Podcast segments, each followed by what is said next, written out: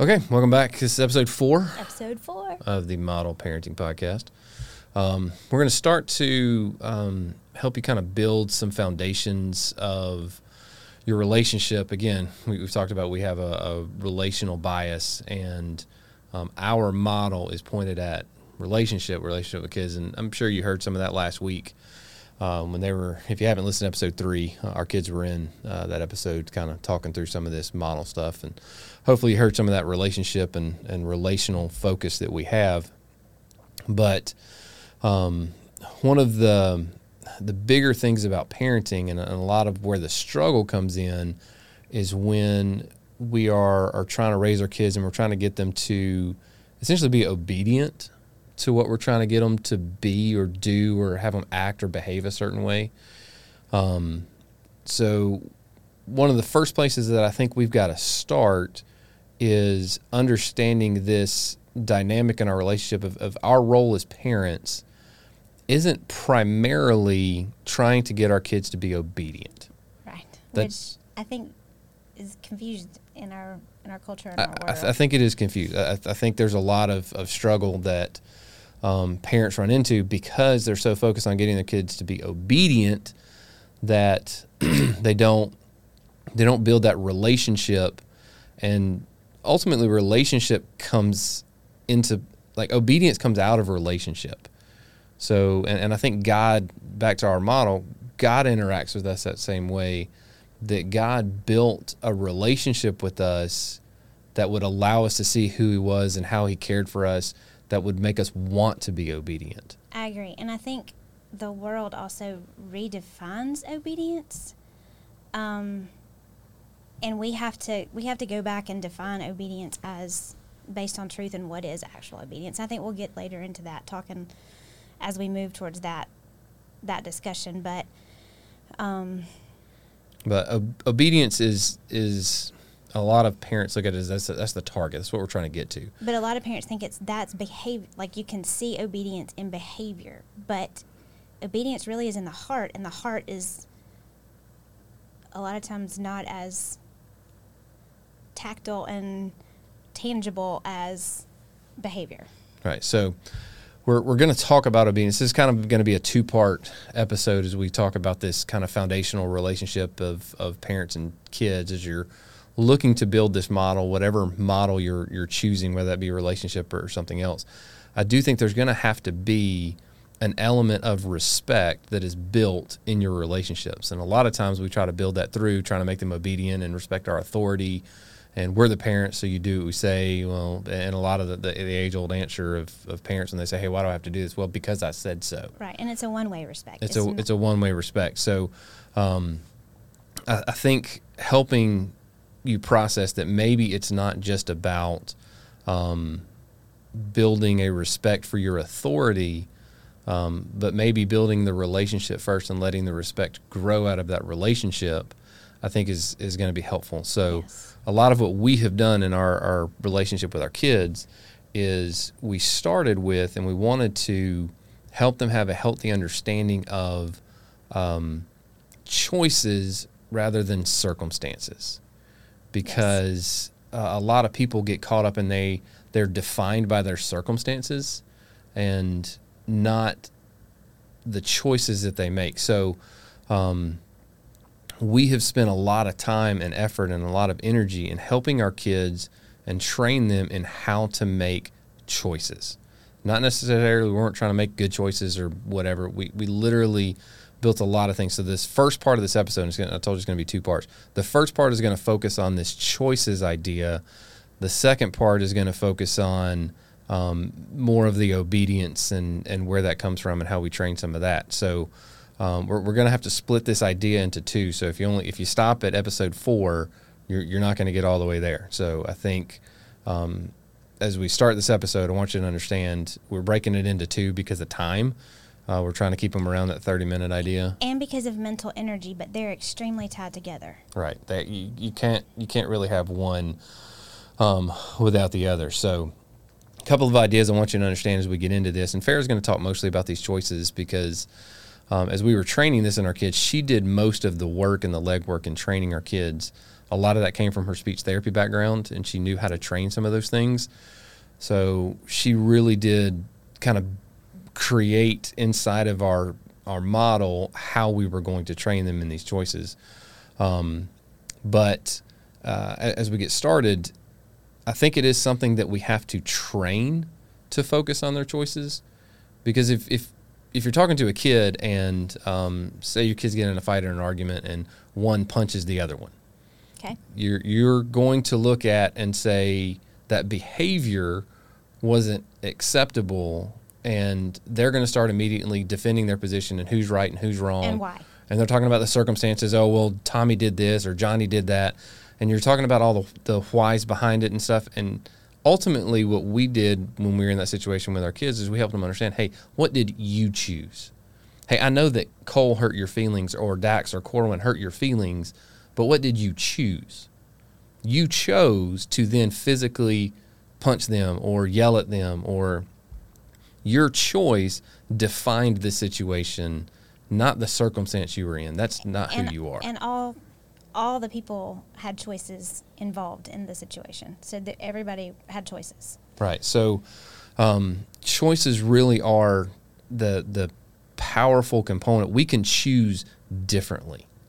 In in whatever happens in the circumstances of life we can choose differently.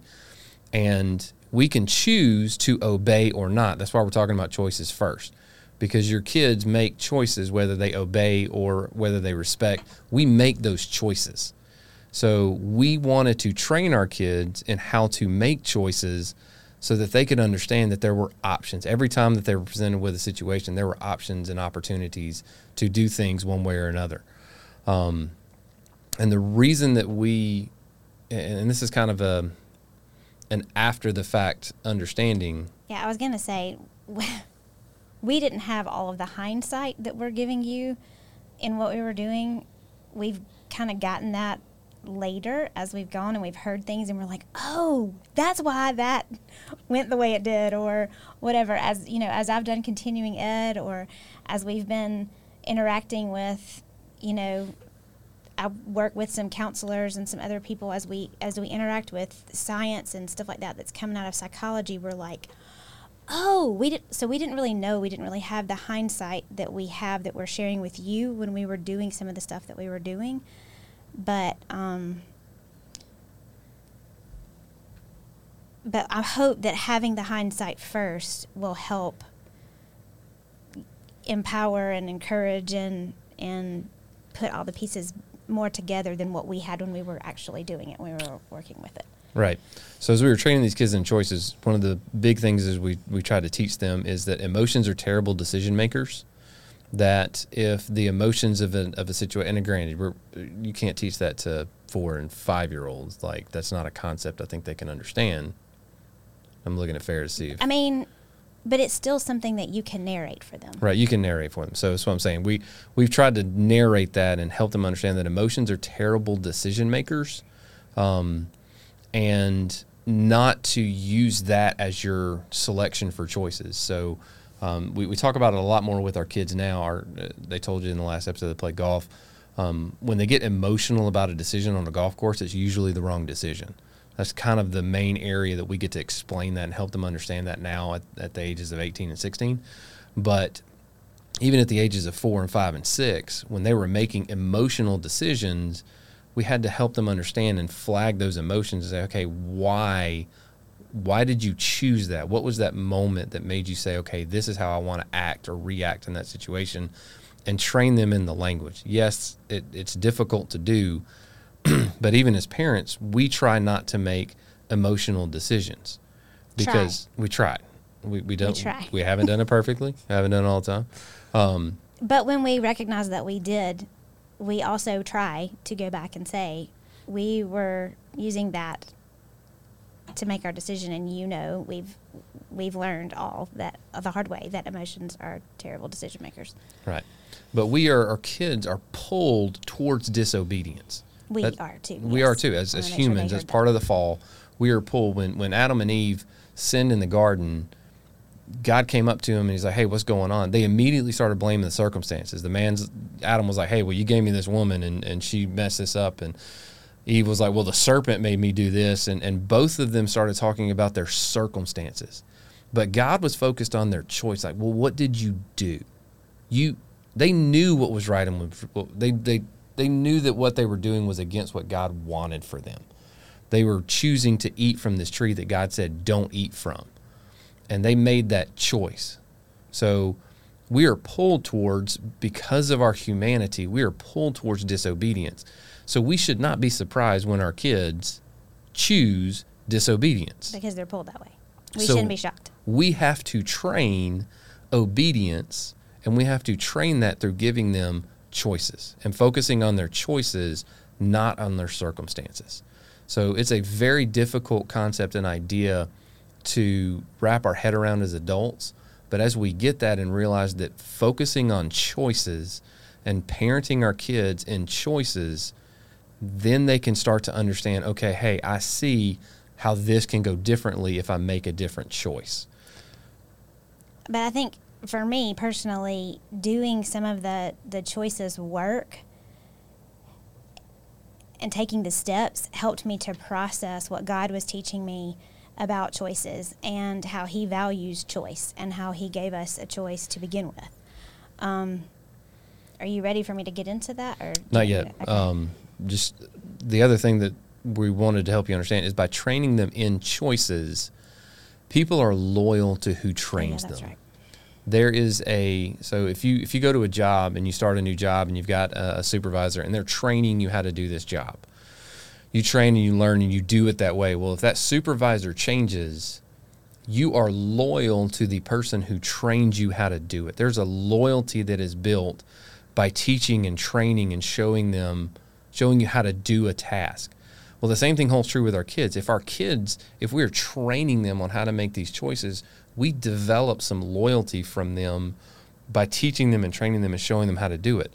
So, a lot of you who have teenage kids, you understand that your kids are extremely loyal to their friends. Well, probably a lot of their friends are teaching them and training them about some things and, and they may be good things, bad things, I don't know, you know, whatever those decisions are. They're developing that loyalty because they're learning those ideas from their friends. That's why we have to talk about the hard stuff before their friends start to talk about them because whoever that initial trainer is, there is a psychological loyalty that goes into that. Right. So being able to to train them, it, I mean, it's almost like when Farrah and I were, were early on in married. I think it was one of our early first Thanksgivings. We were living out in Seattle. Farrah was cooking Thanksgiving lunch for us, and she made some mashed potatoes. And I don't know if they were lumpy or I don't remember what they were. They were different from They the way lumpy. they were lumpy. And they didn't have the right salt, and I mean, there were a lot of things They, them. were di- they were different, but and and I made the comment. I'm like, hey, well, this isn't the way my mom did it. And if there's dudes listening to this podcast, you have probably said that to your wife at some point as well. But women do the same things with their dads, So- that are, especially that are strongly bonded to their dads. But my my mom is the one who trained me on. I wasn't saying that I didn't like Farrah's mashed potatoes, and in the in the time in the moment because this was again before we were living in a model. I couldn't articulate. I, I wouldn't have been able to articulate what I. But I was just loyal to my mom because that's Which how I'm she. thankful for. That's how she trained me. she taught me, hey, this is what happens. This is how these things go. And and uh, husbands, if you've made that comment, you're probably just loyal to who trained you. That that concept holds up from work to life to your kids, and um, it, it's a it's a phenomenon that happens that somehow there is a bond that is formed when we're training people how to do things. So the more we can train our kids, the more we can train them in. uh, Getting back into that foxhole parenting idea, if you are getting into teaching your kids how to play baseball because you're training them on something, there's a loyalty that is developed because you're training them and teaching them a new idea. Uh, unfortunately, a lot of this gets delegated to schools and coaches and churches and stuff like that. We talked about that. We talked about that a couple weeks ago. You can't delegate and outsource that parenting because that you want that imprint of loyalty on you for training your kids how to do these things. and a lot of my loyalty to education came from that psychological loyalty from being trained, you know, by school and um, and that kind of stuff. And so I've had to step back and and be open to aligning my training with what scripture says before I start to train my children because I understand my own loyal bias toward whoever trained me and whatever it was. Um, but when I train them, I want it to be more in line with scripture, which is why I don't want my kids to teach their kids just what I taught them. I want them to take the time to align their training with truth um, because there will be that, that Right. bias. So a lot of our model development as we were going through this kind of broke down some of our our training bias of who had trained us and the loyalty we had to that. And Farrah and I imprinted that loyalty to each other as we trained each other on how to live in this new values and, and model system. So but primarily on God. it it was primarily on God. So just understand that, uh, again, we're 20 years into this journey, uh, or 15, 20 years into this journey. Um, so Farrah was saying you you get some hindsight that we didn't have. So that's what we're hopefully trying to do is shortcut some of this for you. But so that's why we're talking about choices. That's why we're focusing the first part of this episode on choices because choices are so vital um, in understanding how to move forward, develop loyalty, to get that training, um, to ultimately get to obedience. But I think obedience starts with choices, the same way God gave Adam and Eve that choice in the garden to obey or not. And that was the foundation of, of where he started with us as humans. So we're starting with that here. So Farrah's going to talk a lot of things uh, about choices in this episode. So um, I'll let her get started with that. Um, so choices was a huge thing with communication, and especially with trying to elicit communication from a child who wasn't talking very much, or from an elderly person that had undergone trauma and didn't have a lot of output. There are so many benefits to a choice. Um, when you ask a child, "Do you want Froot Loops or Cheerios?" I have just presented a model by saying Froot Loops or Cheerios, and they can pick the model and then they can imitate the word rather than having to think of the word on their own. Um, choices gives control. It gives them a little bit of power to practice with, but not too much power to destroy themselves with. um, it gives them practice with decision making. And um, yes, the more children you have, the more extreme multiplier of brain stress you put on yourself. Because when you have three kids and you're giving each of those three kids a choice, that's six choices that your brain has to come up with. but it is so worth it. Um, even when giving them options that don't necessarily have a a choice. Like there are some circum there are some situations where you know the best thing in this scenario for them. But when you take the time to come up with a second choice, even if it's, you know, lesser than, you really want to go ahead and give it because if they choose that lesser option, it gives you a window into better how to pray for them. It gives you a window into them. It gives you that intimacy window into seeing into them. It gives you a window to help direct your future training if they choose the lesser option. Why? You know, like you can kind of think through. Okay, what what have I not shared with them? What can I show them um, for the future? And I'm going to interject something here. Okay. Um, as we're doing some of this, uh, I'm reminded that sometimes when we offer kids choices, and they they picked a lesser choice, or maybe even made a bad choice in some situations, we as parents couldn't we had, we'd trained ourselves and talked to ourselves about not taking that personally. Yes, and not being shocked with not like, being shocked with it being okay with hey you know what our kid made a bad choice there and that's a, they didn't do that because of a a lot of times we take disobedience and those things personally. Personally, right? we take again we're pulled towards disobedience that's our human bend kids are not trying to do it in an effort to hurt you or make you mad or sad right, E- even in rebellious situations i don't think that that's the, the kid's intent right, they want what they want exactly. every two and three year old I've, I was Most talk- of the time, you are not even brought into the equation. You're not even considered. because they are the center of their universe. Right. Two and two and three year olds are terrible people. They're just horrible human beings. Um, They're just underdeveloped. they're just underdeveloped. Right. That's the point. Every kid, if you look at two and three year olds, they're all pretty awful human beings. But we have to train them and teach them how not to be awful human beings. It doesn't make us bad parents when our two and three year old are making bad decisions and bad choices. we can't take that personally.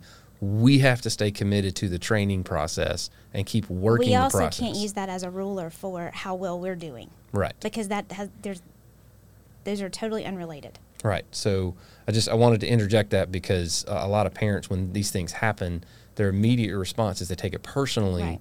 which exacerbates the problem. Or they use it as a mirror. they use it as a mirror, and they feel badly about themselves, or they start putting negative things on their kid and speaking negative on their kids, when that's not what that really means. Right. So just wanted to interject there. So if they choose the lesser, it gives you a window. If they choose the better, it gives you a window.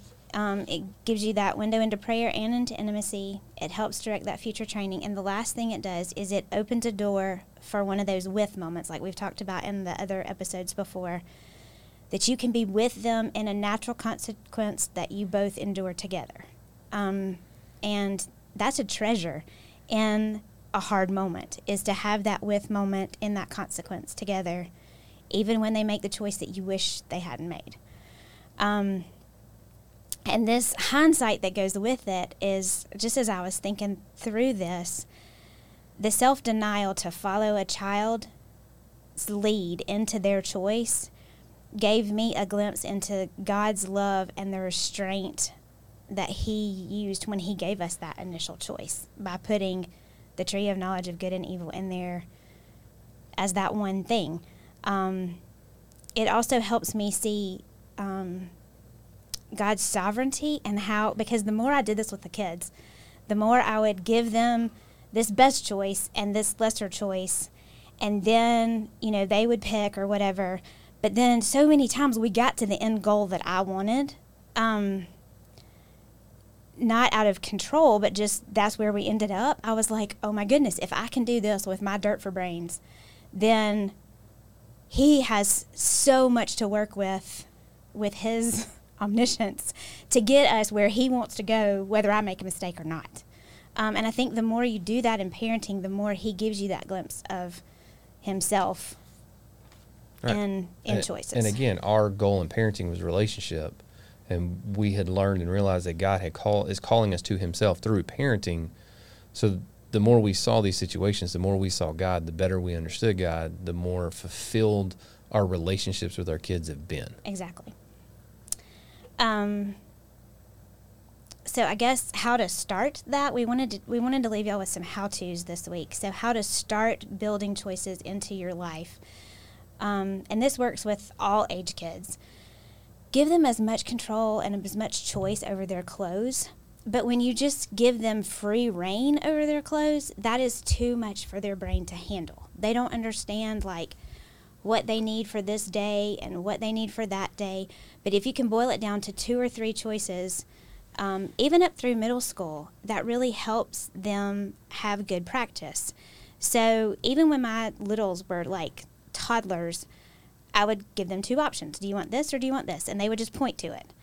As they got older, I would lay out, you know, two or three things. But if we were going to church and I knew that we didn't want to wear the stuff that we wear for art, then I would lay out two or three things that were okay for church. When they got into school and they had like specials, I don't know if it, this is going to be dependent on the thing, but like for for us, one day they would go to PE, one day they would have science, one day they would have art, one day. So their bins had two or three options in their room for each of those things. And so if it was an art day, they could go to the art bin, but they were picking what they were wearing. I was not telling them what to wear, but it was okay to wear to art. Um, Right. Again, a lot of this, going back to that second episode, it's very simple, but it's not, not easy, easy. because that required a lot of work and planning. So when when Farrah was doing laundry, she would have to do laundry and help them sort and plan and fold their clothes based on the system that we had. And it was a system that allowed choices, but it didn't allow for, um, like, they didn't just run through the entire laundry basket and say, all right, I'm picking this. It was very narrowed and focused, but we had to create that focus. And it wasn't overwhelming for their brains because when they just go to a full closet full of clothes, that is too much for an underdeveloped brain to handle. That's too much information coming in. So it made it simpler for them, which made them have extra energy to take to school, extra mental energy reserved for the day um, when they could just have those, you know, choices and that freedom, but within the parameters. Um, Right. So, hair. so, we've always let them pick whatever haircut they wanted, whatever They've had complete and control over their hair. freedom that you give them when they're younger and the consequences that they have like if they want to grow it out or whatever oh man i got some pushback big time from some of our older extended family and stuff when we were doing a faux hawk and when we were doing like longer hair you know just all the things but now that they're going into early adulthood and they look back at those pictures and they're like what what were we thinking like they've learned that without me having to teach it Mhm. so ha- letting them have that choice with how they do their hair um, is a big win early on Right. We also gave them perfect control, total control over their shoes. shoes have Like if they wanted to wear Right. flip flops, they can wear flip flops. I mean, it's unless there was Unless a it was safety, safety. unless there was a safety reason that they couldn't. Right. Um, but when we went to buy shoes, we okay, hey, this section we can. This is what we can afford. This is the budget we have for these shoes. You pick some out. and and we talked to them about that too. We'll talk about this in Money Matters, but we talked about choices and money too. We very rarely used the phrase "can't afford." We always were. This is what we're choosing to budget for this. Right. The the way we have because we we budgeted based on our values because that's where most of the work in our model happens. We'll talk about later. But I can say yes to anything, but that means I have to say no to something, Something else. else. because we live in an, we live in an environment of choices. So I, I never had a situation where I, I couldn't afford something. It just meant I had to say no to something else. So yes, I can spend hundred dollars on that pair of shoes, but that means no, we can't go do this activity that you want to go do. So do you want the hundred dollar pair of shoes, or do you want to go do this activity that's fun for you? Well, most of the time they don't want the shoes that bad if they've got to sacrifice that activity. So we we budgeted our money accordingly to the values that we had, and and they saw that process and they knew that it wasn't about that I didn't have enough money. It was I was choosing not to spend more than this money so that I could choose to say yes to this activity over here. So, but we'll, we'll get into more of that as we get into the money and the budgets and the value Right. system and those kind of things. Right. Breakfast and lunch, whenever possible, have always had at least two choices um, for them. Dinner, not so much, because that's where we introduce things that we want them to try that they don't want to try.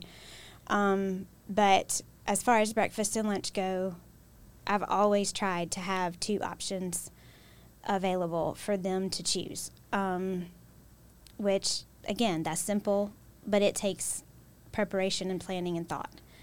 Um, toys.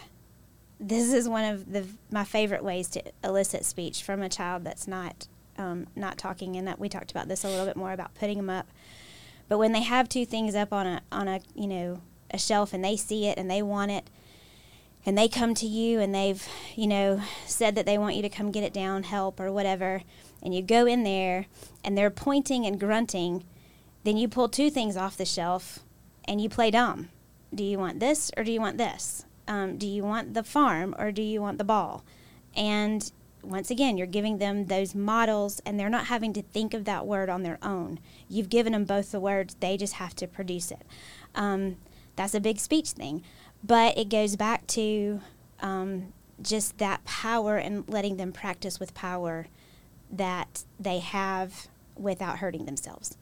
All of these require an extreme amount of margin in your time, and that has to be I wouldn't say it's an extreme amount of okay, margin. well, it's more margin than most people Most have people have right, and we talked about uh, a couple weeks ago that our culture celebrates being busy. Right. Talked about calling, and you have all the time in the world for everything that God has built you for and is calling you to, which He's calling you to Himself through parenting.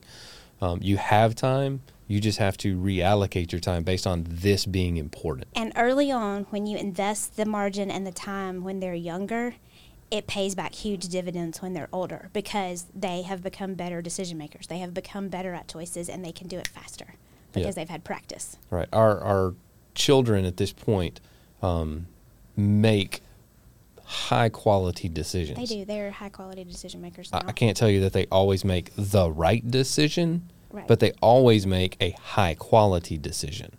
Um, so we haven't had a lot of the issues as a dealing with teenagers that some of our, our friends and, and family have had because of this training environment and we've trained them in choices from the time they were little up until they are now. And granted some of you listening to this already have teenage children and you're like well hey how, how do I, I i still think some of these ideas are valid. Right. and some of these practical things are valid and you can start to empower your kids and you can actually now have a conversation about okay why did you choose that not from a i want to attack you not from a hey that was stupid why did you do that but from a understanding and learning your kid That window again into the intimacy with them. and, and building that relationship say hey why, why did you choose that why did you like this more than that Right. why did you think that this was more important than that um, or how did that make how did this one make you feel better than this one would have made you feel? Right.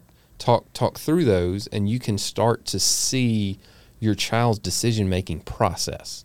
And in that process if there are holes or flaws or or things that hey well my friends just are things they haven't thought about yet. right things they haven't thought about yet. You can train that. If they're like oh well my, the, I like this one because my friends have it. Okay well they're influenced by that. Oh I like this one because none of my friends have it. Or um, hey so and so think is going to think this is cool. Okay well you know that that so and so person is an influencer in your kid's life and you can start to to build a relationship with that kid. So you can use these things even now to understand your child and, and where they're getting their information and how they're making their decisions so that you can start to steer your effort into those areas to help them make better decisions. Some of the other things that I want to add, David does a great job, more so I think, with our kids as teens, um, and just letting them borrow his brain for choices for weekend activities. Like he will give them some choice because they do, they're not good planners. Like they make quality decisions, but they right now are just not great at thinking ahead and planning. Um, because that's the teenage brain. It's it's being built right now. There's a lot going on in there, and so he, you know, will tell them, do you want to do this and this and this and hang out at the house, or do you want to try to get a group of people to go do this? What sounds, you know, better? And then they, you know, then are leading their friends a lot of times in that. But he has to to help them with that. Um, the But choice we also have to create the space to do it. we do. We have to create the As space a do it. family, we've got to create the space to do that. Yes. Um, and then choice of how to celebrate something. We are going to talk about that more when we talk about studying your kids, but just you know when they have a success a lot of times we jump on well this is how we're going to celebrate that or we think that's awesome so this is what we're going to do but asking them giving them two choices well, we thought that we could do this or we thought that we could do this which one do you think that you would choose um, and then one of our favorite things to do as a family is when um, we do whatever everybody wants for dinner, and so everybody gets to choose their own dinner. That is a that is a cool window for me into what everybody's tastes are and how they've changed. And Yeah, and we do that stuff. maybe once a month. I don't even think it's that much. I mean, like it- or it's a celebratory. maybe once a quarter. Right, celebratory thing. Celebratory you know, we thing. finished the the semester and everybody finished it strong, not because of their grades, but because they they had They the attitude and the effort and they finished. And we saw, hey, everybody's finished. We're all done. Let's go. Everybody, whatever you want for dinner tonight. So we all do curbside or or to go wherever whatever they want. Whatever they want, doesn't matter. Then we get it. So, And, and again, we have a budget for that. And if um, eating out and going to three or four different restaurants isn't in your budget, you can still create ways to do that in your home and say, hey, whatever you want for dinner tonight, let, let's pull the groceries out. And, Right. you know, hey, you, oh, you want scrambled eggs and bacon for breakfast? Great. You want to wants do. peanut butter and jelly. Right. It, it, it doesn't matter. You just kind of. Right. It, it doesn't have to be going to get food. Right. Um, it's just that freedom of making a choice. Right. Right. Um, and then we, I guess we just want to leave you with um, just the thought of the one that has ultimate control uses it so sparingly, but those of us as human parents have no control, but we try to wield it way more often than he does. Right. If uh, and again, our model is we're trying to model the way God interacts with us in our parenting. He doesn't exercise his control. He gives us freedom and he gives us choices. And his goal is he wants a relationship with us because when we make bad choices, we want to go and talk to him and he wants us to be in relationship with him so that he can help steer us back to where he wants us to be. So we're trying to bring that into our parenting and say, okay, hey, here's your choices. Here's the things in our life that we can give you control over, and you make the choices and let us walk through those things with you to help you understand how to make decisions. So uh, again, that's that's kind of the starting place that we have. Ultimately, we're, we're headed towards obedience. So this next episode that we're going to have is going to be talking about obedience and where obedience comes from and how to train obedience. But we needed to start with choices because the more choices that we can give our kids and the more that we can help them learn how to make good choices, the more I think we can see them choose obedience. That's almost, I don't know if it's currency. I don't know if respect is the currency of the relationship and choices or something, but choices feels like a currency of respect right now with me thinking about it. Like it just. I mean, I think it, it does. I think it, our kids would tell you that because they've felt like they've had a lot of choices to be able to have, they've, that that we've invested that in them. Right. And and I grow in my respect of them as I learn how they made choices. Even if they make what I th- would call the lesser choice, as I say with air quotes, um, sometimes in asking the questions and in studying them, I realize, oh, that was a really a quality decision. It just wasn't what I would have picked. Right. It was preferential, not, you know, character right. flawed. Right. Now, we are not suggesting that you let your kids make decisions that are life altering decisions. N- no. And and whether your family goes to spend money a billion I mean, please take this with reason. Parameters. Farrah was very specific in some of the things that she allowed them to do. There were easy little parameters that nothing was going to harm them. So if if we're talking about choices, hey, do you want to go to um, Bobby's party where they're smoking marijuana or Tommy's party where they're um, doing heroin. That that's not that's not what we're talking about. Okay, there are obvious things as parents that we have to step in and say, hey, right, we, we're not going to participate. participate. That's, not, even an option. That's not even those didn't make the options. So um, under understand and take all of these with a grain of salt uh, to see we're giving them small opportunities to grow and build that trust in us that they trust us to follow through and let them do what they want to do, but also that we can trust them and see the choices that they make. So, hear that with um, a little bit of, of what we intend it to be. So, all right. So, that's going to be the end of episode four. Um, we're not going to do a resource for this right now. We're going to do that. At, I mean, for choices, I love the. I mean, do you not want to do yeah, it? you can go ahead and do that. I mean, I love it's a it's a children's book, but I never think that you outgrow a children's book. Um, it's by Bob Cotter, I think is his name. Um, Don't push the button, and basically it's just a children's book, and it has one. There's one. It starts out with one rule: don't push the button, which is like like Eden had one rule, but then obviously you can't not push the button in the book. and so he pushes the button, and then there's like these more rules come, and then more rules come, and then more rules come, and then more rules calls. And he, it really is a great little illustration of how much freedom you have when there's just one rule. Um, okay. So. so. that's the the resource. Yeah, don't push for for this yeah. one. Don't don't push the button. So, um, but we're going to try to record this other one back to back. Um, we'll see how that goes. But just know that if you're listening to episode four, it's going to be sort of to be continued in episode five. Yes. So and choices if you start in episode the, five, well, we'll get to that in a minute. Right. So start. Uh, uh, go ahead and just hit play on the next one, and uh, hopefully you'll catch up and see what we got to do for obedience. But thanks for listening, and uh, hopefully you guys are hitting the follow button so that you can get all of the the content. If you have any questions, comments, uh, want to shoot us a line, feel free to do that at uh, modelparentingpodcast at gmail.com. And uh, I did just want to say thanks. Uh, I know a lot of you are sharing the podcast, um, and we've started to get some really good feedback from that. So um, just know that you guys are impacting other people just by sharing the podcast, and we really appreciate your partnership in doing that. Uh, but feel free to reach out to us if you want, and uh, we'll catch you up on episode five. Thanks. Bye.